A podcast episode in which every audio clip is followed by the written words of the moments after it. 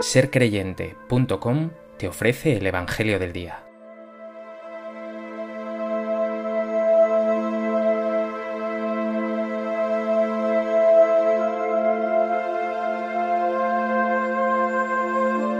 Del Evangelio de Mateo. En aquel momento tomó la palabra Jesús y dijo, Te doy gracias, Padre, Señor del cielo y de la tierra, porque has escondido estas cosas a los sabios y entendidos, y se las has revelado a los pequeños. Sí, Padre, así te ha parecido bien. Todo me ha sido entregado por mi Padre, y nadie conoce al Hijo más que el Padre, y nadie conoce al Padre sino el Hijo, y aquel a quien el Hijo se lo quiera revelar. Venid a mí todos los que estáis cansados y agobiados, y yo os aliviaré.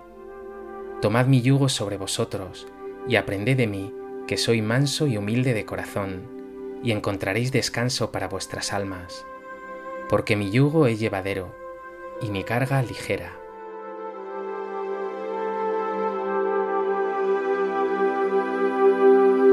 Hoy, día 2 de noviembre, tras la solemnidad de todos los santos que celebrábamos ayer, la Iglesia conmemora a los fieles difuntos.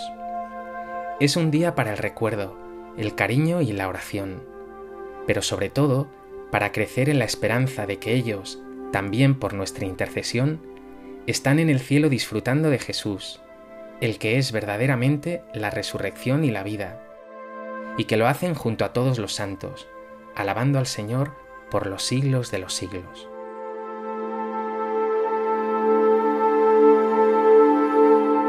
A propósito de esta conmemoración de los fieles difuntos, me gustaría compartir contigo tres sencillas reflexiones. En primer lugar, quiero hablar de la muerte. Aunque en nuestro mundo constituye un tema tabú que no solemos pensar ni meditar, ciertamente está ahí. Un día morirás. La muerte ha sido y es el mayor enemigo del ser humano, y ya hemos sentido en muchas ocasiones su aguijón cuando hemos perdido a nuestros seres queridos. ¿Hay algo más triste?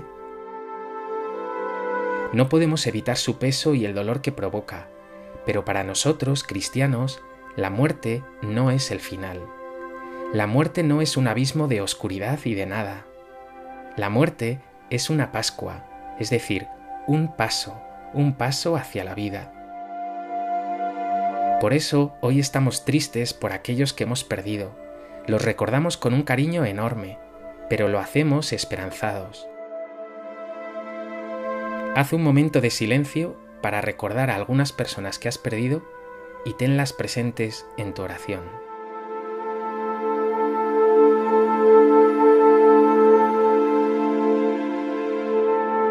En segundo lugar, continuando lo que decía, me gustaría insistir en esto. No somos hombres y mujeres de muerte, sino de resurrección. Tras la muerte hay vida. Nuestros difuntos no son muertos, sino vivos. Y nosotros, que sabemos que Dios es un Padre increíblemente bueno, para quien no hay nada imposible, tenemos la convicción de que nuestros difuntos han sido salvados por Dios y disfrutan de esa vida que no acaba. Jesús lo dice en el Evangelio de mil modos. Voy a prepararos sitio yo soy la resurrección y la vida. Quien cree en mí tiene vida eterna. ¿Crees verdaderamente en la resurrección de los muertos? ¿Crees que tus seres queridos que han fallecido disfrutan de esta vida eterna? ¿Crees que tú mismo un día vivirás con Dios y con los tuyos para siempre?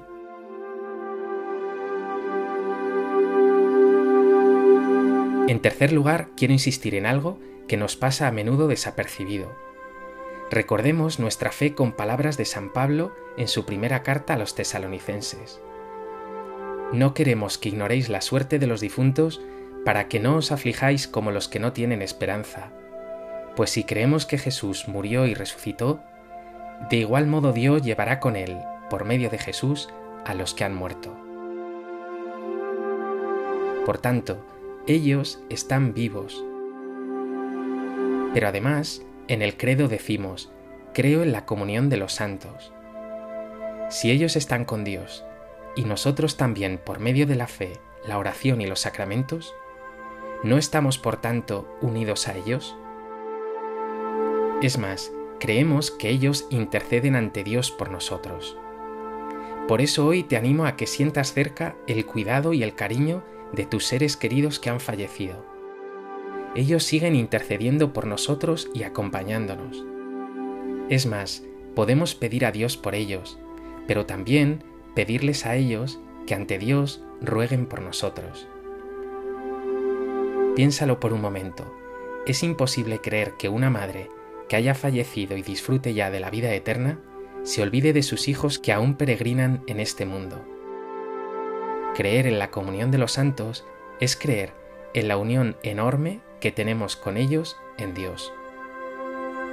Detente un momento y pide a algún ser querido que haya fallecido que interceda por ti ante Dios.